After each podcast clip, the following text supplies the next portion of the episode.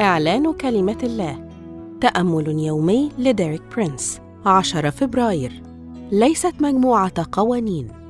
هذا الأسبوع يشرح لنا ديريك برينس حقيقة أن دم يسوع يقدسنا ويجعلنا قديسين ومكرسين للرب. وهذا اليوم يوضح لنا أن القداسة لا تتحقق باتباع مجموعة من القوانين.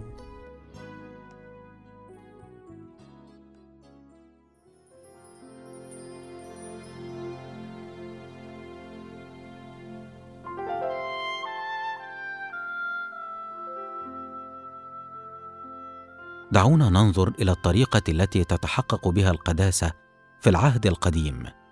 قال الله في لاويين أحد عشر العدد أربعة وأربعين وتكونون قديسين لأني أنا قدوس.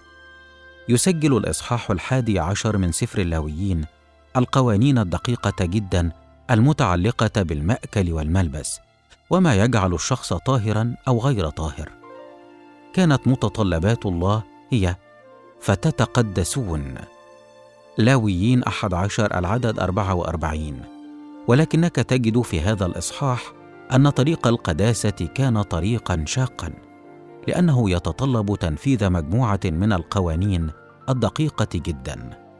فنقرأ مثلا القوانين التالية في لاويين أحد عشر العدد تسعة وعشرين إلى واحد وثلاثين.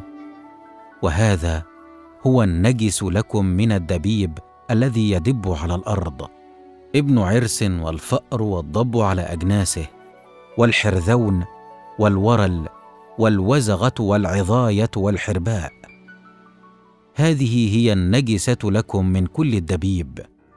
كل من مسها بعد موتها يكون نجسا إلى المساء. وبحسب هذه اللائحة على سبيل المثال إذا مات فأر والتقطه شخص من ذيله يكون نجسا إلى المساء. ويكمل النص الكتابي ليقدم مزيدا من التعليمات عن الوعاء الذي قد يقع فيه الفأر أو الملابس التي قد يلمسها ثم يعطي تعليمات لكيفية التعامل مع النجاسة. إن ملاحظة كل هذه التعليمات هو أمر شاق جدا. قال الله إنه إذا نجحت في تنفيذ هذه الشروط تكون مقدسا. ولكن إذا كنت ستحقق القداسة باتباع مجموعة من القوانين فعليك أن تتبعها كلها في كل الأوقات. ولن يمكنك تجاهل أي قانون منها في أي وقت. ولكن شكرا للرب فقد أعطانا طريقا أفضل. لأن حفظ كل هذه القوانين مستحيل بالنسبة للبشر الخطاة. أشكرك يا رب من أجل دم يسوع. أعلن أن قصد الله أن يجعلني قديسا. ليس باتباع مجموعة من القوانين ولكني مقدس بدم يسوع وهو يجعلني مخصصا مكرسا للرب. آمين. للمزيد من الكتب والعظات لديريك برينس قم بزيارة موقعنا www.dpmarabic.com